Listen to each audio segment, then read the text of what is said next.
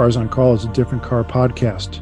Two car guy physicians join noted automotive authority Adams Hudson to discuss car topics you won't find anywhere else. I'm Steve Schutz, and I've been publishing new car reviews for almost 30 years.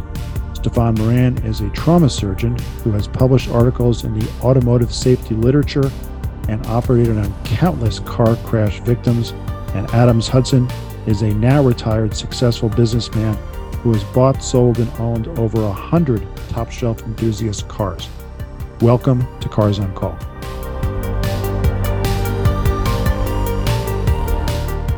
Welcome to Cars on Call. I'm gastroenterologist and automotive journalist Steve Schutz. I'm here with trauma surgeon, car nut Stefan Moran, and Adams Hudson, of course, car consultant, historian, expert, collector. So, we guy, we, it, happy New Year, guys! It's it's 2024, and we're gonna we're gonna launch. Happy Let's New go. Year! We're ready. we're all maybe slightly hungover and psyched to go. And about Uh, 10 pounds heavier than than we were two weeks ago. yeah, so uh, we're going to talk 40 years of Audi Sport, uh, which is really cool, amazing. Uh, you know, guys, until we looked into this, we didn't realize just how much they did. Then we're going to do car spotting. Happens to be an Audi. We're going to talk trauma surgeon safety with our trauma surgeon expert. We got a dream three car garage. We'll talk about the rules for that, but that's going to be really fun. And then um, we got uh, predictions for 2024. You can't you can't be working on January 1st and not have predictions. So, hey, before we get into any of that, so Stefan, last week we talked about Waymo. They're safe. They're safer than Cruise. Of course, Cruise is yanked out of uh, San Francisco. They're not allowed to test their self-driving cars anymore. Waymo is the leader. It's owned by Alphabet, formerly known as Google. Well, yesterday, New Year's Eve, my daughter-in-law, Krista Schutz, finds me and she goes, Steve, Steve, come here, come here. So we run out of the hotel and the Way this Waymo car pulls up. So she arranged for a Waymo car to give us a ride. And How cool is that? there is no driver. So I got in the car. I'm sitting in the front seat. I did videotape it. We're going to put that on the website. So, Stefan, uh, you talked about how safe it is. I felt safe. This car accelerates smoothly. It It was a Jaguar. it? Jaguar I-Pace BEV, kind of an ugly car. And it accelerates, steers, and brakes very smoothly. It's fully aware of everything around it. There was a guy who suddenly opened his door. We were in the to to his left, and uh, the Waymo just very smoothly went around him, uh, avoided crashing into the door. It was so impressive. What's interesting to me was would you have felt safer if it had been a car without a steering wheel and you're just riding in it like a pod? Or is it, to me, it'd still be freaky to see the steering wheel change and, and nobody's there. So I, I, I would almost feel, I wonder how would, you know, how that's going to end up being one day in these car share programs that, you know, I, I hadn't thought about that. I think um, I, I think I liked seeing the steering wheel turn. I, I kind of like that. yeah. Yeah, because it helps you thought- anticipate. When you said that, I didn't hear you correctly. Uh, When Steve said it was in a Jaguar, I thought you your question was, uh, would you have felt more comfortable with an Audi steering wheel? Ah. well, that's that, that's unusual. Now, is Jaguar the exclusive vehicle provider for Waymo? Or do they have several contract cars? Uh, I think it's just Jaguar. There's a bunch of them driving around San Francisco. Every single Waymo car I saw was a Jaguar. I saw a, I think Lexus, and that was Zoox. Uh, but um, yeah, definitely no cruise vehicles. But I felt here's another thing that I found really reassuring. On the screen, you see everything. So every car we went by, it's like a little avatar of a car. It's like it's like bird's eye view of our car, and you see everything around you, including pedestrians. And you'd see like three. We saw we were stopped at an intersection. Three pedestrians went in front of us, and it shows you three little circles crossing. Here's what's also interesting. I didn't send you, send you guys a video. When we stopped at intersections, people took out their phones. They looked Yeah. at us. They recorded us. They people were just psyched about this thing. I think self-driving cars in San Francisco have been around for a long time. Nothing new there. What's new is to see passengers and no driver. Does a car have like a light on it that says Waymo or anything like Uber or Lyft does, or does it identify itself as an autonomous driving vehicle? Or No, it just has all the sensors on the roof. Uh, Okay. It makes it it makes it very distinctive, and then it says Waymo on the side. But the main Gotcha. thing that people can see is all these sensors and lidar and radar stuff on the roof. cool. Yeah, I so don't, I don't guess you can take that car into a car wash. I hadn't even thought about that, Adams. Yeah, imagine the sparks and Yeah. it probably knocks stuff off the roof. Uh, yeah, I don't know. It was pretty clean, so I guess you probably, I'm sure you have to hand wash it. Um, and I, it did occur to me that you know we we eulogize Jaguar and just how far they've fallen over the last 20 years. Maybe uh 50% of Jaguar new car sales go to Waymo.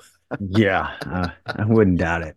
You, you know, Yeah. and it may it may be a bit of a stretch uh, to to bring Jaguar completely back from the brink. However, that does show a bit of relevance by a storied brand to be, you know, to have that big contract. Who knows what they had to do to get it, but it does. It, it makes them look modern instantly to me.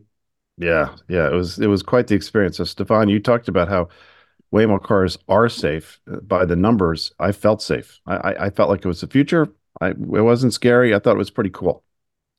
Well, I yeah, I want to backtrack. You know, last week I talked about Waymo. They came out with two articles reporting how safe they are. And this week, um, Dr. Missy Cummings, who is just, I mean, she's the badass. She's a, a, one of the Navy's very first female fighter pilots. She's an engineer. She's at George Mason, and she is really into the whole automated driving technology, and she's a real leader in this field. Well, she came out with an article that did was basically a peer review of the Waymo articles. So she looked at it from a scientific researcher standpoint. So she's kind of what's the expression, sorting out the chaff from the wheat or something like that. So that's what she did. And it's interesting when, you know, I thought that the article is transparent, but then again, I've been out of research a long time.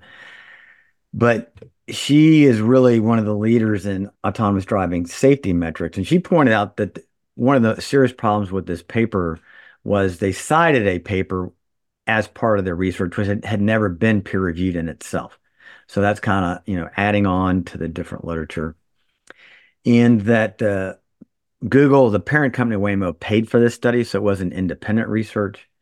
And then the fact that it wasn't disclosed in e- anywhere in either articles that Google's paying for this, is paying for the research, and as well as some of the one of the papers they cited wasn't peer reviewed. But overall, it still is a great article. And then she went into a few other things, and um, I can put a link for that on the website too. Great to read.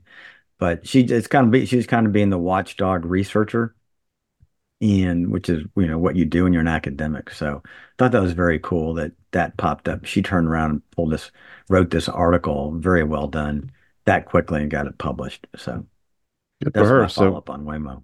So what you're I saying we'd love to have her on the show sometime. Um, I think she would be tremendous to have. She's incredibly bright, and anybody who's a fighter pilot now is a you know doing an educator and automotive research and at a university. That's just cool to me. that's awesome. Well, I guess we can say that the, the- you know, despite the problems with Waymo's data, uh, they could still be president of Harvard. So, anyway, uh, we'll move on. Good point. we'll move on to Audi Sport. So 2023 was uh 40 years of Audi Sport. And you know, Audi Sport sprung onto the scene actually in 1981.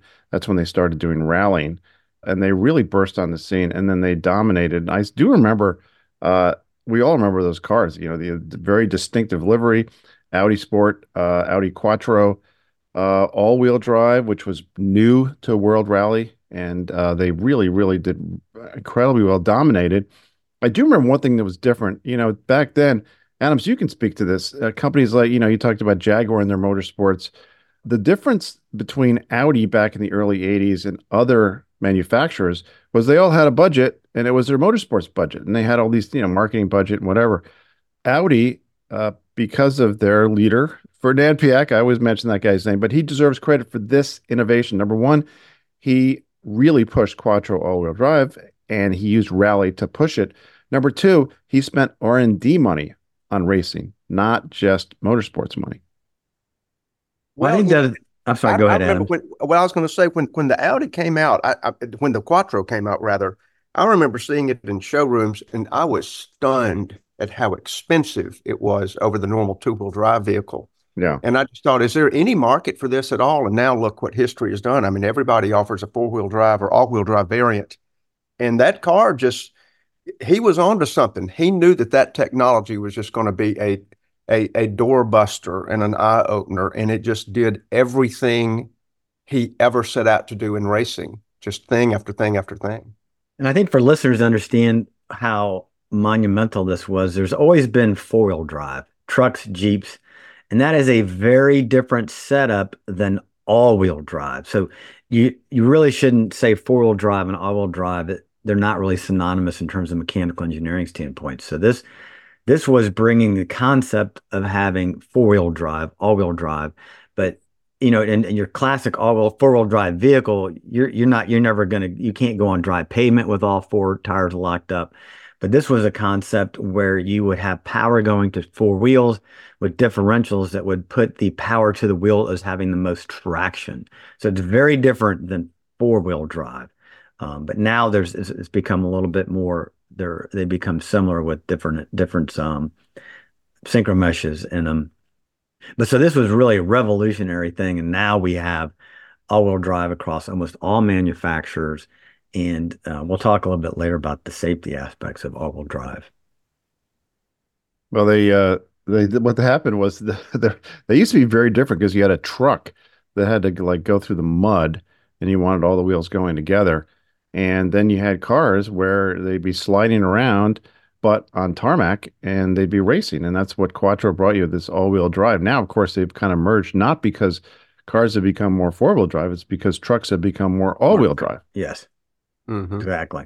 so b- before we leave rally because adams is going to talk about uh, le mans but before we leave rally there was a woman uh, of french dis- descent 1981 she won a world rally race for the first time ever for a woman talk about her Yeah, so that was uh, Michelle Mouton, who we talked about on the show with Carl Gratzmanow. And um, in 1980, Audi Sport, the new factory team, they called Michelle Mouton and signed her for the World Rally Championship. She had already proven and won some races in France and rallying. And so she joined the team in 1981. And Michelle Mouton described her, the phone call from Audi as a complete shock. I mean, you can imagine this is in an era where men have always dominated in motorsports. There's been very few women in motorsports. This is back in the 80s. You know, times weren't as progressive back then. And she had won some races, but she got a call from the new team with the Quattro, the team everybody wanted to be on, and they picked her. And she um, joined the team and they picked her over male rivals. I think that was a, a fabulous marketing coup as well on Audi Sports um, um, picking her, but uh, she was well deserved as well. And yep, she had four victories in World Rally, and she finished runner up in the Drivers' Championship in 1982. Is, so she was, I mean, fabulous driver. So, but that was just a real great marketing coup as well. But she deserved a spot, not just because she was a great driver, but it was bold of them to pick a female driver because that was clearly, you know, not a move a lot of teams would have done. she would uh she would compete she'd beat the men she'd beat her teammates she was so so impressive i thought she was terrific uh i wish she were around more maybe at, at at events kind of as an ambassador for audi. I wish i wish we'd see her more. Anis, before we get into motorsports from the Le Mans standpoint, talk about how Audi evolved because we all know before the Quattro and before rallying success, Audi was nowhere near BMW or Mercedes in in prestige.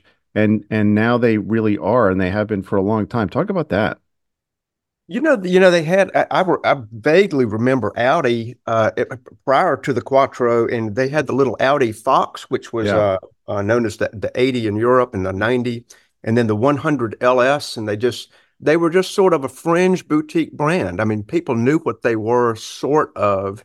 The four rings on the front, and they were very handsome, very conservatively styled, but people just didn't know a whole lot about them. And I think the Quattro, like we we've been talking about, is the thing that made it a little bit more of a household word, and it's just it was just fortuitous uh, that the four rings that represent Audi, which was really four manufacturers coming together, came to signify Quattro. And so now I'd we have, I'd, I'd have to say unintended acceleration is what put them on, on the map of people. I'm afraid- Oh. Oh. oh my god! I am but- afraid you are correct. I was mean, actually the, the Quattro salvaged the company, I think. But I'm sorry to interrupt you, but I just had to no, get, I had to get that in there because that's what I I didn't know about Audi. I'd kind of seen this, but then once the unintended acceleration came up, I knew all about Audi.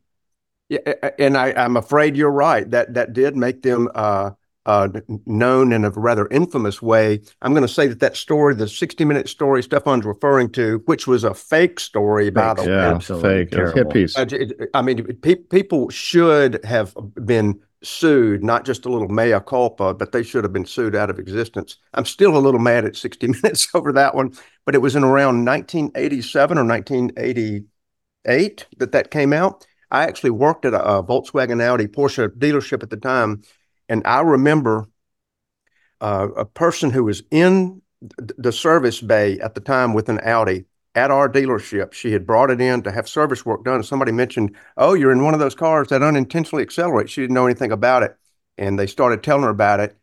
She left in a cab, never to pick up her car, and said, "Forget it, I'm out." It was that oh, scary to people. Yeah.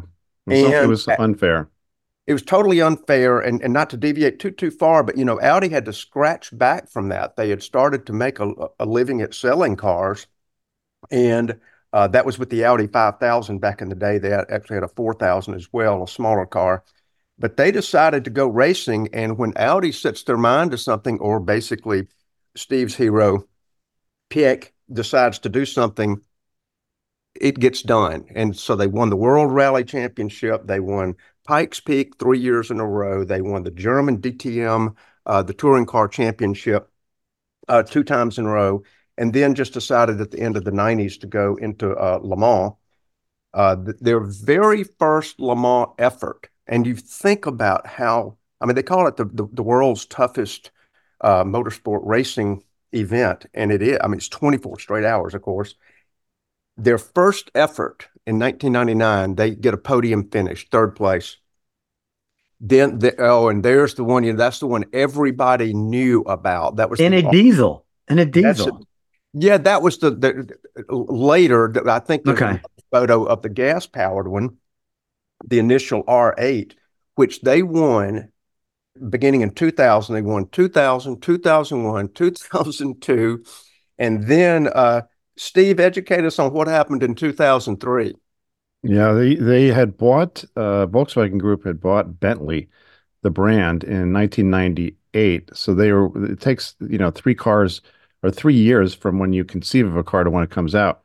So uh, 1998, they bought Bentley. They started making a new car, which of course is the Continental GT, one of Stefan's favorite cars. So that came out in 2001, and then uh, they wanted to remind people of Bentley's racing heritage. So they took the Audi and they rebadged, they painted it green, and they said put Bentley on the side. So the Audi won in 2003, but it was called a Bentley. Oh. It, it- just sort of a token victory, just like here. Okay, we'll let Yeah. Bentley do it. and so, so then Audi says, "Well, you know that was fun that Bentley won." So they go back out. They win again in 2004 and in 2005, and then in 2006, uh, it was coming to the forefront with the alternative fuel technology. Audi said, "Hey, you know we could we could probably put a diesel." in our race car and see what happens. And so, so they go and compete with the diesel engined vehicle, that one right there, and win on its inaugural race. The first, and now diesels had competed in Le Mans before. This was not a first, but they'd never won. Uh, you know, they're really the Germans are really good with that diesel software, you know, for emissions. That's right. This thing was spewing out clouds of black smoke 24 hours.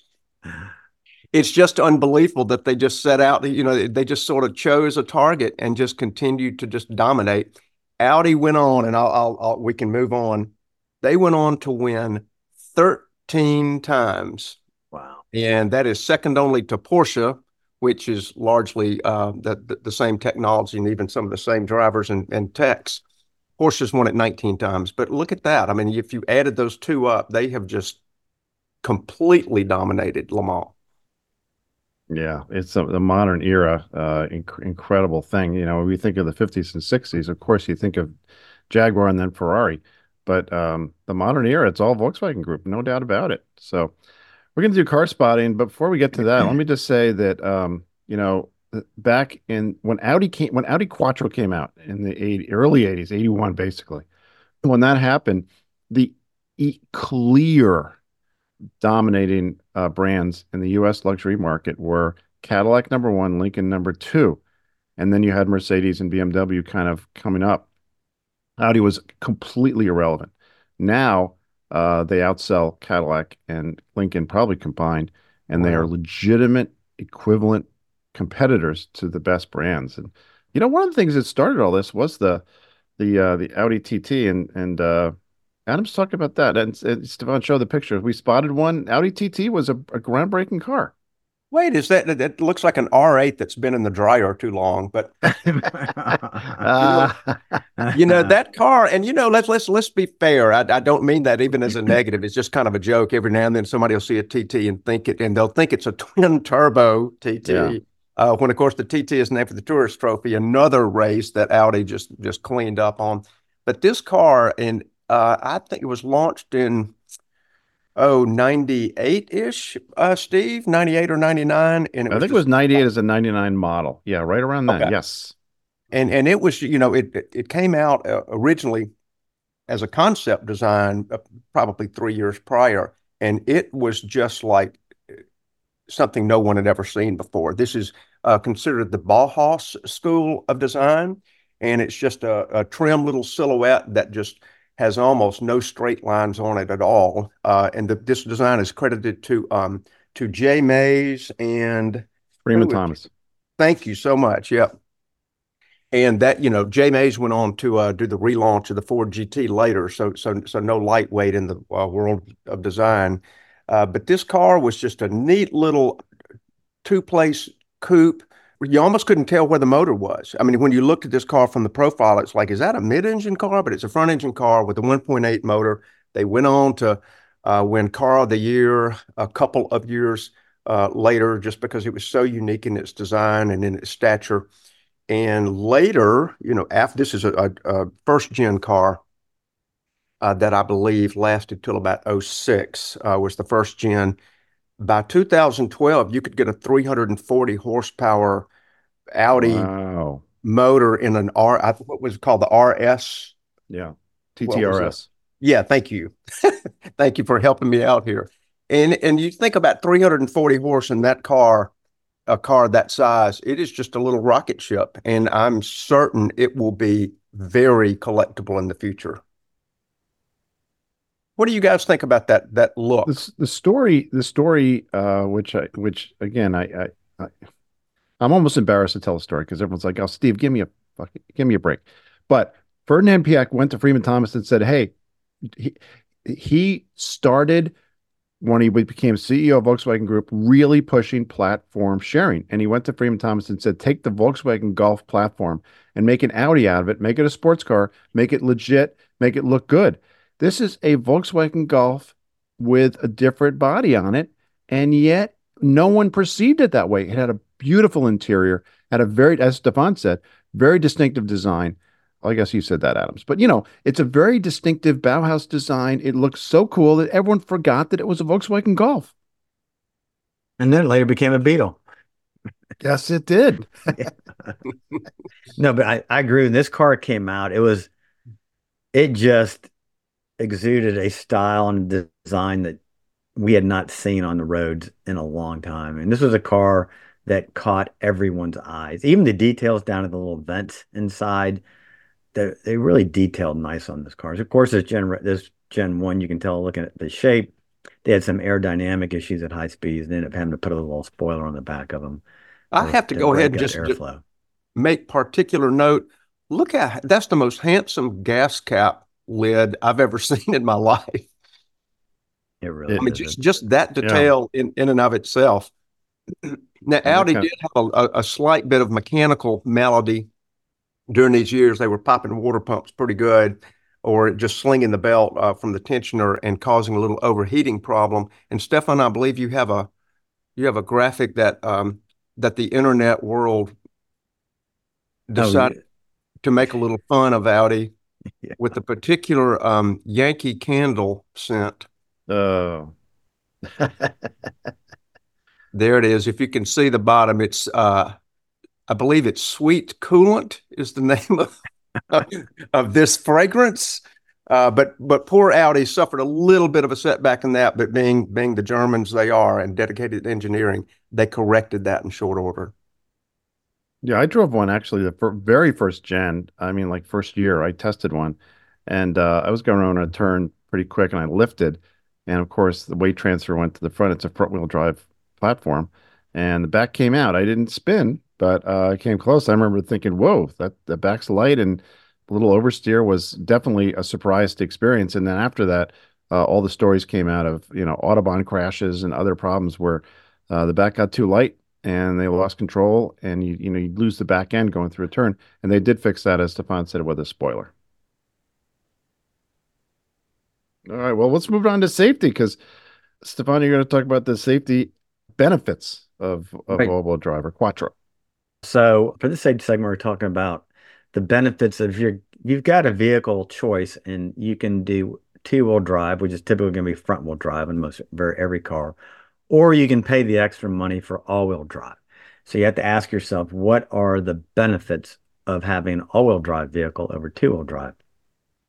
Well, the first part of the benefit of all-wheel drive is physics. So by adding additional transfer cases and the mechanics to make a car four-wheel drive, think about it, you're putting weight, basically adding weight to the bottom of the car. So what that does is then lowers your center of gravity. So, you know, it's like the last thing you'd ever want to be driving is a two-wheel drive Jeep, you know, because you're going to flip that thing, it's going to roll. You want all-wheel drive. So that lowers your center of mass, lowers your center of gravity and that inherently will make the car more stable in adverse driving situations. So you come into a corner too hot or you lose control, have to make a aversive maneuver. And then the second thing that, you know, it makes sense that if you're just driving on dry pavement and you, you know, your grandma going to church every Sunday, you really don't need all-wheel drive. But your grandma going to church on Sunday and you come home and it starts to rain and hasn't rained in seven days and you're not thinking about it and you take the same corner at 30 miles an hour that you've always done and you get a little slippery lose control that is when when you have inclement weather that's where the all-wheel drive platforms really make the vehicle safer you're more likely to regain control you're more likely to maintain control and what that comes down to is not that it's all-wheel drive but what it comes down to is that is the electronics in the vehicle controlling the brake as well as noting the slip rate of the various tires. And what it's going to do is it's going to change the traction to the tire that actually has traction. So um, it provides stability. And then when you get into the really fancy all drives like the Audis, the Porsches, they will actually markedly help you turn out of a corner for high for high performance. The cars are, are really amazing. Steve and I drove the Turbo S all-wheel drive at Barber Track, and you got in that thing, and it was like coming Porsche. out of the G, the Porsche, yes, the Porsche um, Turbo S with all-wheel drive and four-wheel steering, versus the GTS, which is just rear-wheel drive. It, was unbelievable the difference. And if you even, I always talk about just um, driving high-performance four-wheel drive car, it's point and shoot. You point the mm-hmm. car where you want, and if you floor it, the car it's going to go. You know, so they're designed to have less oversteer, understeer so for daily driving pavement, you know, there's not a big advantage. But when you need to get out of the way of something, or you get into inclement weather, snow, gravel on the road, sand on the road, traction is down, all wheel drive is going to um, have marked safety benefits. I actually searched on to see if there's actually literature comparing two wheel drive versus all wheel drive, the same manufacturer. I couldn't find that. But we clearly do know some disadvantages are going to be you've got to increase, you've got more parts. More parts means more things to break. And then you're going to have um, your gas mileage is going to be a little bit worse, as well as probably some tire wear. But overall, my wife, when we bought her car, she got a little SUV, a Hyundai Tucson.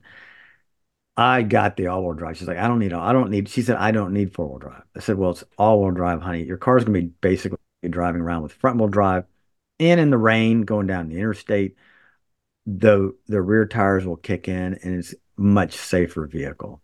Um, so, you know, I, enjoy I enjoy all-wheel drive, Stephan. That's that's that's very good points because you're talking about in the high performance world that you, it's it, it really is. It's a great description. The the point and shoot. Uh, it- a, a lot of times you'll see people, oh no, I'd rather have the rear wheel drive. I mean, these are performance oriented drivers because it's more engaging. Well, the truth of that is, yeah, it may feel a little bit more tail happy, or like Steve's experience where you can kind of break two tires loose, sometimes on purpose, sometimes not. You can recatch it. But the truth is, in real live world driving, it is so much safer. It is just not funny. And at least during the time that I had my 997 turbo that used to sit behind me here, only 15% of the power transfer went to the front wheels. So it's not like 50 50. It was not some huge amount, but it was enough to pull you through a turn and pull you out of trouble instead of just losing control. So, I mean, I am all in favor of the safety. And the other good side, I yeah, more weight, more technology, things can go wrong uh, with your your front wheel drive axles, et cetera. But it also brings more resale. ah, I didn't think about. Yeah, Yeah, you're For right. sure. I when I when I uh, had the the experience with the Audi TT where the back came out, that was a front wheel drive Audi TT. It was not. They were not all Quattro back then. I think they're all Quattro now, but back then they I weren't. they became yeah. that was front wheel drive. And Stephan, to your point, I was you know I own a 911, a new one. I was shocked at the difference between the the, the rear wheel drive and the the turbo, which has all wheel drive. I, I couldn't believe how much easier it was and faster it was on the track because it felt more stable. Absolutely. You know, you don't you don't get that seat of the pants where the rear end starts to shake. You know, where you, you're losing you're the edge of traction, your rear end just jogs a little bit back and forth. You don't get that in what you get in the all-wheel drive vehicles. The entire vehicle itself kind of just shifts a little bit, which is a lot less unnerving than having um, the rear end shift on you. So you're right. They're much safer, faster, point and shoot. So I would highly recommend all-wheel drive if that is if that if you the vehicle option that was one from a you'll like you said long term it's going to keep you out of the it's going to keep you on the tarmac. All right. Well, let's move on and and uh, we got the what I call the dream three car garage. And All right, so what uh, are the rules, Steve? the rules that we gotta rules Adams and I are never good about the rules- rules. Adams Adams kind of hinted at this in, in one of our emails, and, and he's he's got a really good point. If you have a dream three car garage, well, you'd buy a Ferrari 250 GTO, and then you'd sell it for 100 million, and then you buy like 50 cars. So we can't do that. And what what the rules are is three cars. They have to be new, available for sale now in January 2024. You have to keep them for five years. You cannot trade them. So these are cars you have to actually live with, and it's three. You you have no other cars that are available to you. So these are new cars that you have to live with. There's nothing else you can drive. And what do you pick? And uh, I think this is kind of fun because you have to really think about all aspects of of your life. So uh, all right, I didn't. It just I got I got this. I nailed this and like it, I didn't have to think about this. all right, this was cool. so easy for me. Stephan, you, you didn't even leave the, the showroom. You stayed in one showroom the whole time, didn't you? No, well, I, I, no, I didn't. I actually, I thought about it. I really did. You're right. I'm, a, I almost picked out three Fords. You're right. I think- absolutely. I think for I seriously, I think for car guys, this is easy. You know, you you, you have a Yeah. car guy who's really car guy. He'll he'll think for like thirty seconds and he's got an answer. All right, so here we go. Or she. off. So, yes. So here's my first pick, and this is a little bit of a contrarian pick. So, uh, my first pick is a Ford Ranger Raptor. Um, Oh. I I own a F one fifty. Um, I've had it since 2010. It is gigantic. It was great when I was towing my 5,000 pound boat all the time. It was great when I was towing my 18 foot trailer moving. But everyday use in a pickup truck, I don't need an I don't need an F-150 anymore. I do have a 10 foot trailer that I tow. This will tow my boat if I need to. I'm not towing as much. So I'm downsizing to the Ranger Raptor. Um, You know, and this is I'm the, not the perfect size bit- truck. I'm not surprised one bit by the by the the brand on the front of it, but I am a little surprised by the model. And I gotta say, Steph, I'm proud of you. Well, I just you know I would honestly I would love to trade in my F one fifty right now in a Ranger Raptor, and I may do it here in a couple years because my truck's getting beat up. But I this is the color I'd pick: azure gray metallic tricoat. I'd go for the beaded rims, and I'd be perfectly happy. And our former guest, um, um, Andrew Clark. Andrew Clark has what has this exact model on order. This is the one he picked out. Good So- choice. That's my first car. Now, my second choice is absolutely. I've talked about this car. Ooh. Man, So nice. This is the Bentley Continental GT Speed Edition 12 W12. So this is their last homage to the internal combustion engine. These are limited editions, the W12s. And I know that Steve was laughing. He sent me a, a picture of one of the top 10 depreciating cars you can buy is a Bentley, but not this one. So I thought about the Mulliner edition, but I said, nope, this is the one I want. And this is the exact color I'd get. What is um, that color? Because That that's that's color pretty- is It's just gorgeous. wonderful. Where is um yeah, I'm sure it's got some Bentley esque name. it does have a Bentley. Oh shit. Excuse my That's French. all right. No, Well, there's the interior Oh, nice. paints. Okay, that is that is Silver Lake, is it that color? And I went for the silver wheels and then the interior, I did the color split and on the dash. And of course I got the top end radio, but and you, it won't even tell you what the price of this thing is. I have no idea. I can't it's I'm sure be, it says inquire with it does, yes. with an E. Yeah. So Yeah. this would be my, you know, wife and I go out, or um, I'm taking a road trip. This is this would be pretty much my daily driver. And then, you know, That's a life great. is. That's a beautiful car. It's Oh, it's- so just- beautiful. oh my god, do we just. guess it cost? I don't even know. Are we in I would say 450. 450? Yeah, I was gonna say 400. It's it's a Yeah. lot of money. It's got the W12 in it. I mean, oh my god, it's just um, just beautiful. And then, so my third car, I want to have some fun in the sun. I'm doing a Porsche 911 Carrera 4 Cabriolet. And I've specifically did not want the turbo package because I don't want a wing on the back. Um, and I did Hmm. not see a delete option on the turbo for that. So I got the GTS. And the GTS does not, I can get it without a wing on the Cabriolet and it keeps the design clean. If you look here from the side, it's just a beautiful, clean design in 911. The color I would go would be in Porsche Tivoli Blue, which is a Peugeot color, um, which you can see here. And Will, will that make it instantly leak oil? That's you. You've got the color Uh, nailed. That that that three good colors.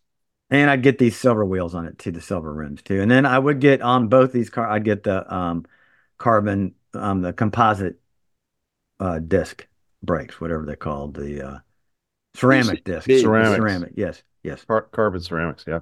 Carbon. Those are so. Those are my three car picks, and I'd be perfectly happy.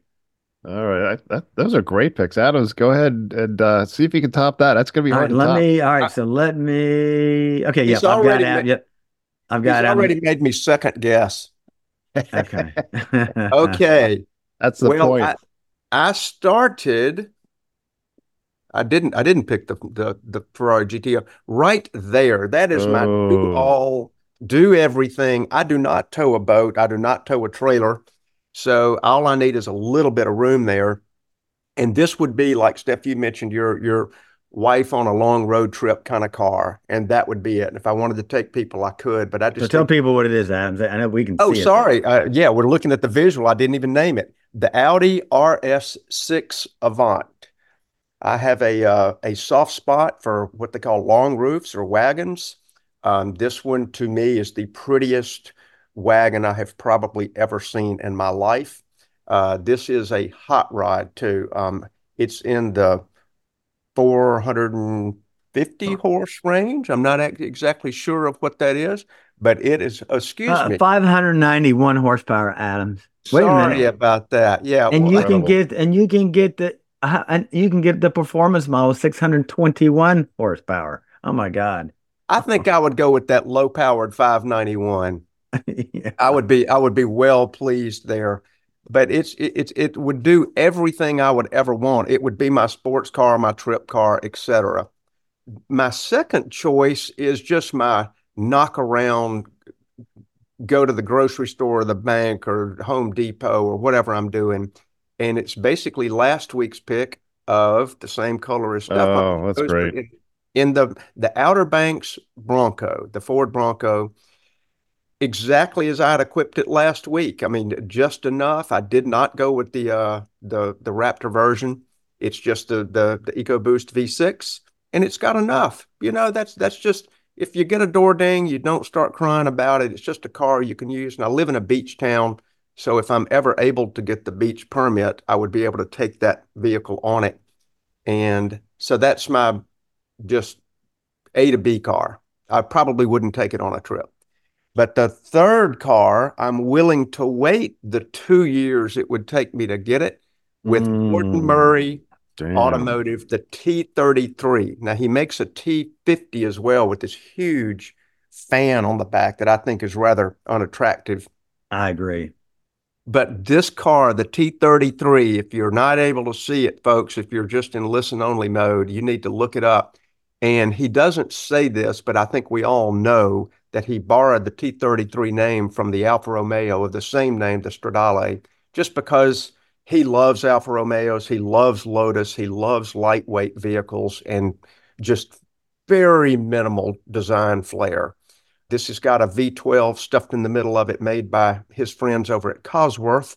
Might be a little difficult to get serviced, but if you got a T33, I think they fly the techs to you and you're going to spend two million bucks and you're going to wait a probably a couple years to get it but i would have that spot in my garage waiting on it beautiful it's uh it looks very lotus-ish this is uh the mm-hmm. manufacturer's gordon murray gordon murray automotive uh, this is, by the way, I think it only comes with a manual transmission, Adams, right?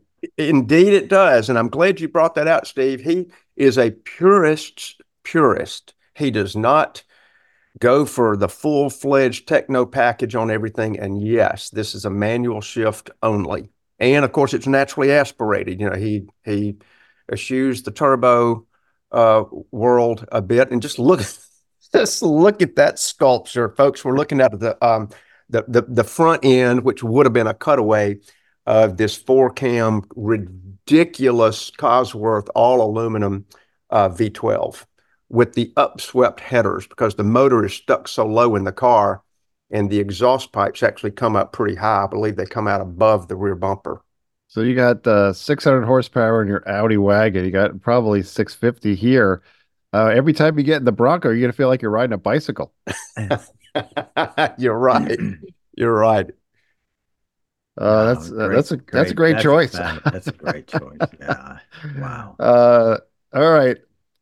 So I'll, I'll give you mine. Um, I, uh, I let me pull yours up, Steve. Yeah, I have so much fun with this. And by the way, uh, as soon as you there started go. going, I'm like, damn, I should have picked the RS6 wagon. I mean, literally, I should have picked the RS6 wagon. You actually but, sent me a photo of one. I was thinking you were. I thought, uh oh, that Steve's kind of showed his hand. I hope I didn't take it from you, but apparently not. Yeah, I wanted a comfortable car to take another couple to dinner with, and you know, to go to the the store and, and grocery store and stuff. And I, you know, I live in a snow belt, so I want to have more ground clearance for a family hauler. So this would be winter months uh, or go to the grocery store where I need extra space. This is the Lexus LX600. I had an LX470 and then I had now currently have an LX570 and they don't break down. They don't lose their value. There's no rattles. The quality on these is so incredible. And in deference to both of our great friend, Dr. Stephan Moran, I want something safe. And this is a mm. tank. So uh, I wanted this for safety. I would take it on a long trip if I, you know, took my dogs and we were going to stay for a while. But my next car would be uh, an everyday driver, which would be a 911 GTS. And the GTS has a little bit more power than the S. I'd make sure it had a manual and make sure you did not get the one the one you know the I want to get regular wheels so I can take the wheels off and change the tire if I need to. But otherwise, it would be manual transmission. I probably would get it in red like this, and this would be my everyday driver. I have a, a 992 uh, 911 that I daily drive now with a seven-speed manual. I love it, but I wouldn't love it in the snow. Um, so it would I'd have summer tires on it, and every time it snowed, I'd take either the Lexus or my third pick, which is I think this is going to be the luxury car in 2035 when um, all those battery electric rules kick in and you're not allowed to sell internal combustion cars. Well, I think they'll always have to sell these big, heavy diesel trucks for farmers and ranchers. So uh, I think rich people will end up buying these as your regular car. If you, you know, if you get into any modern pickup now, this is the GMC Sierra 2500 diesel, and it's heavy duty. But you get into one of these, the, the interior is very luxurious. These are like like they they ride really really well. You know, Stephan mentioned the Ford Raptor. The Raptors ride really really well. So these these trucks can ride well. I could take this on long trips. Go to Home Depot too with this. So this would be. I think this is going to be the only luxury cars we're going to have available in ten years, or at least twelve years or fifteen. So that's my that's my lineup. Stephen, uh, educate us a little bit. What is a 2500 diesel big old honking GMC truck? What is what is the sticker on that? Oh, it's a hundred. Is it? It's a okay. three quarter ton. It's a hundred thousand. Uh, it's totally easy, loaded. It's easy okay. hundred thousand. Yeah, it's a luxury vehicle, and you know we only have three cars. What if I would do want it? What if I buy a boat and I want to tow it? I want to have. I like to tow something where I'm towing. Uh, let's say, five thousand pounds. I like to tow five thousand pounds with a vehicle that is capable of towing twenty thousand. I like to have way more than I need. yeah, so. Yeah so that is that, important towing. Yeah, so that's that, that's my lineup, and uh, we, I, I I would say when I look at these three now, honestly, I would swap out the Lexus for the Audi RS6 because it's just way cooler. You know, I, I like all your picks. I mean, you, uh, uh, across the board. The Lexus was slightly surprising to me. It's the front end of that vehicle. Would you would you paint um, yeah. uh, seven or eight of those plate dividers green. Is that what the what is that? It's they're trying too hard. They, they the, are the trying. Grill is the grill is it. goofy, and they're trying too hard. That's what I think is. that's but, a great idea, Adam. That you could honestly paint the bottom. Let's see, there are one, two, three, four, five, six, seven. Paint yeah. four of them body yeah. color, and that yeah, so wouldn't make it look like a great front end. Great idea. Well, yeah. it's but I think yes. Yeah, so you're talking about the bottom ones up to where the yes. salad plate begins. Yes. yeah. Okay. Gotcha.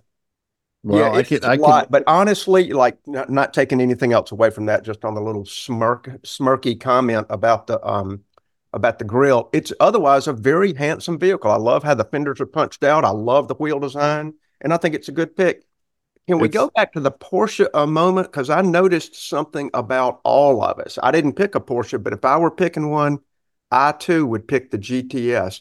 What is it about the GTS over the turbo that all of us like?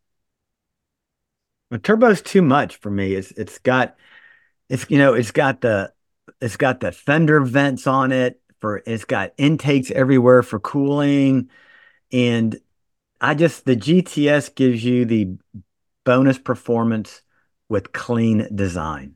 And mm-hmm. you know, it's like on my Bentley, I didn't go through. I did badge delete, except for the one on the front hood. No badges on the car. My mm-hmm. Raptor would come with no Raptor decals. I would have a complete delete on that. And same thing when I specked out my my Cabriolet, I did delete on everything I could delete. Um, there were no badges anywhere on the cars. The only thing it had was the Porsche across the back tail lights, which you can't get rid of. Um, you know, I, Steph, I think you I, said it before, and I don't know which you applied it to, but you either said like the GTS is like uh, the Bullitt Mustang, or you said the Bullitt Mustang is like the GTS. Uh, yeah, they they both yeah, offer the ult the, they offer all the performance that you need with none of the flash or show. You know, it doesn't the, the scream tur- out, "Hey, look at me." The the 911 Turbo for me is the girl. She's smarter than you. She's better looking than you. She's got a great family, but she's no fun. Yes. I think that's perfect. Again, the empty space behind me used to be a 997 twin turbo, and that car was so much more capable than I was. It it it wasn't fun because it just did everything a little bit too right. It was too sterile. Uh, I, you know, I, we drove when we drove at Barber the Turbo S, the GTS, and the Turbo S Porsches. You know, the GTS, when you're at the limit of your ability, the car gets a little squirrely and says, Hey, hey, hey, I got it here, guys, but you need you need to back off a little bit. Whereas a turbo S, you really didn't know where your limit was because it was so far ahead of you. And and that's not always exciting. You know, you want something a little bit on occasion, a little nasty, a little raunchy. You know, you want to get a little dirty every now and then. But the um, and then for me, I don't I don't like a lot of accoutrement on my. I don't like things hanging off of my car and holes and vents everywhere. And um, I like it simple. Yeah. Steve, Just- did you pick a color on this? Because the one we're looking at is not guards red. I can't name that. Is it? Is it That's like a Carmine red. I actually would. went Carmine? with- Thank you. I Yeah. went with guards red. I I, I uh, couldn't find a picture, but I went with guards red, and and I would not. I would like Stephan. I prefer silver wheels, so I wouldn't have the black wheels. But yeah, this is just it's more accessible. It's more fun. You got a manual. You you, you don't have four wheel drive. Uh, I think the 911 Turbo is too sterile. Yeah. Now in Uh, mine, I I was gonna. I, I think I said GTS, but I, they don't make a GTS Cabriolet.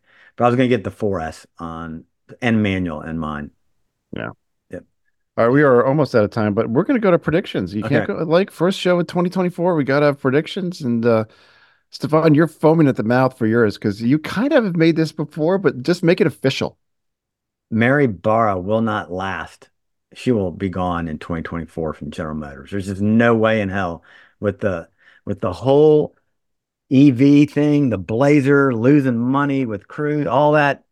I mean, she just got to go. She's it's 10 years. It's time for her to go. Okay, it's 10 been 10 years. She's not, and she she did a, lousy job with the union. She looked terrible on TV, and and this whole Blazer thing to me is that is you know anybody in the military for something like that, the chief gets fired. I mean, it's just hands down, and, and mm-hmm. she's got to go. There's clearly some cultural leadership issues within General Motors right now that why somebody would even put that car in a dealer. I mean, I don't get it. It just and she's got to go. This is hand. That's that's my one prediction. Steph, even though I've got a prediction and I don't know what what Steve's is, I'm going to say your prediction comes true the fastest. I All All totally right, so what's yours, Adams? Okay, for mine, let's see. My prediction is, and I wrote mine out. Tesla gets caught in a massive cover up of fires, danger, inappropriate claims, broken promises amid the black cloud of deceit that is all of the EVs. Oh, I'm sorry. I was just reporting the news. I'm sorry. I'm sorry. That's all news. The Wow. real prediction, mildly related, is Rivian goes under. Woo! They just can't. Uh, they, I don't think they can hang. I Yeah. think their investors are going to start to get a little bit antsy. Uh, they're one of the most unreliable vehicles out there. They don't sell enough in enough quantity. Uh, the the face of it looks a little bit like the Michelin Man to me, but regardless of its style, they do have some very innovative technology. I'll give them that. They have made a very good go of it. They can't hang. I believe the the tilt is not in their favor. Oh, that's good. I drove a Rivian recently, and uh, Yeah, I drove thought it was too. It was nice, but it wasn't great. And uh, boy, I can only imagine if you start having problems. Uh, again, a la Chevy Blazer BEV, where they had 23 problems in just a few, a few, a couple months. Ugh, it's expensive. Uh, and by the way, I think resale on it's going to be crappy. I agree with. I think it's a really good um, prediction. All right, mine is uh, that BEV uh, standards uh, get pushed back five years. In other words, uh, we're not going to go all BEV in 2035. They're going to say 2040. I think 2024 is the year that happens. I do recognize that it may not happen. I do. I agree with you, Adams. I think the most likely of our three predictions to come true is Stephan's. Mm-hmm. You know, but the one I want the most, I mean, because you don't want somebody, you know, well, Barra needs to go, but you, you you almost hate to root for the failure. I know I sure don't root for the failure of Rivian. I just think it's inevitable. But I'm rooting for yours, Steve. Yeah. It's got. I hope it gets pushed back. I mean, with this just too much, too fast, too quickly. Yeah, we still, you know, we're still cleaning up the environment. We're, we're bringing our carbon footprint down all the time. We we continue to to uh, benefit the planet and do good things, but we just go a little bit slower. So you don't have we don't have all these problems, charging infrastructure, battery Yeah. life, and all the things we've been talking about. You just push it back Ah. five years. I'll be willing to say that we don't uh, BEVs hover at 10% of the market this next 2020. I will not. You know, they expect it to be at 12, 15%. I think it's going to be 10%. And do you think anybody's going to walk into General Motors franchise and purchase a BEV after the Blazer? Who's going to be the first people to jump on that? It ain't going to be their trucks, I can tell you right now. I agree. Right. All right. Those are good predictions. Uh, happy New Year. And Stephan, uh, close us out. Yeah, Happy New Year, everybody. Thanks for listening. We've had some growth this year. We've appreciated you telling your friends to take a listen. Remember, like, listen, subscribe, hit the bell on YouTube. Check us out. We're on Instagram, YouTube, and who knows where else we'll be. Steve O's our, our content manager. He's learning every day. So maybe we'll have a bigger presence on TikTok or somewhere. But keep coming back, and we'll talk to you next week.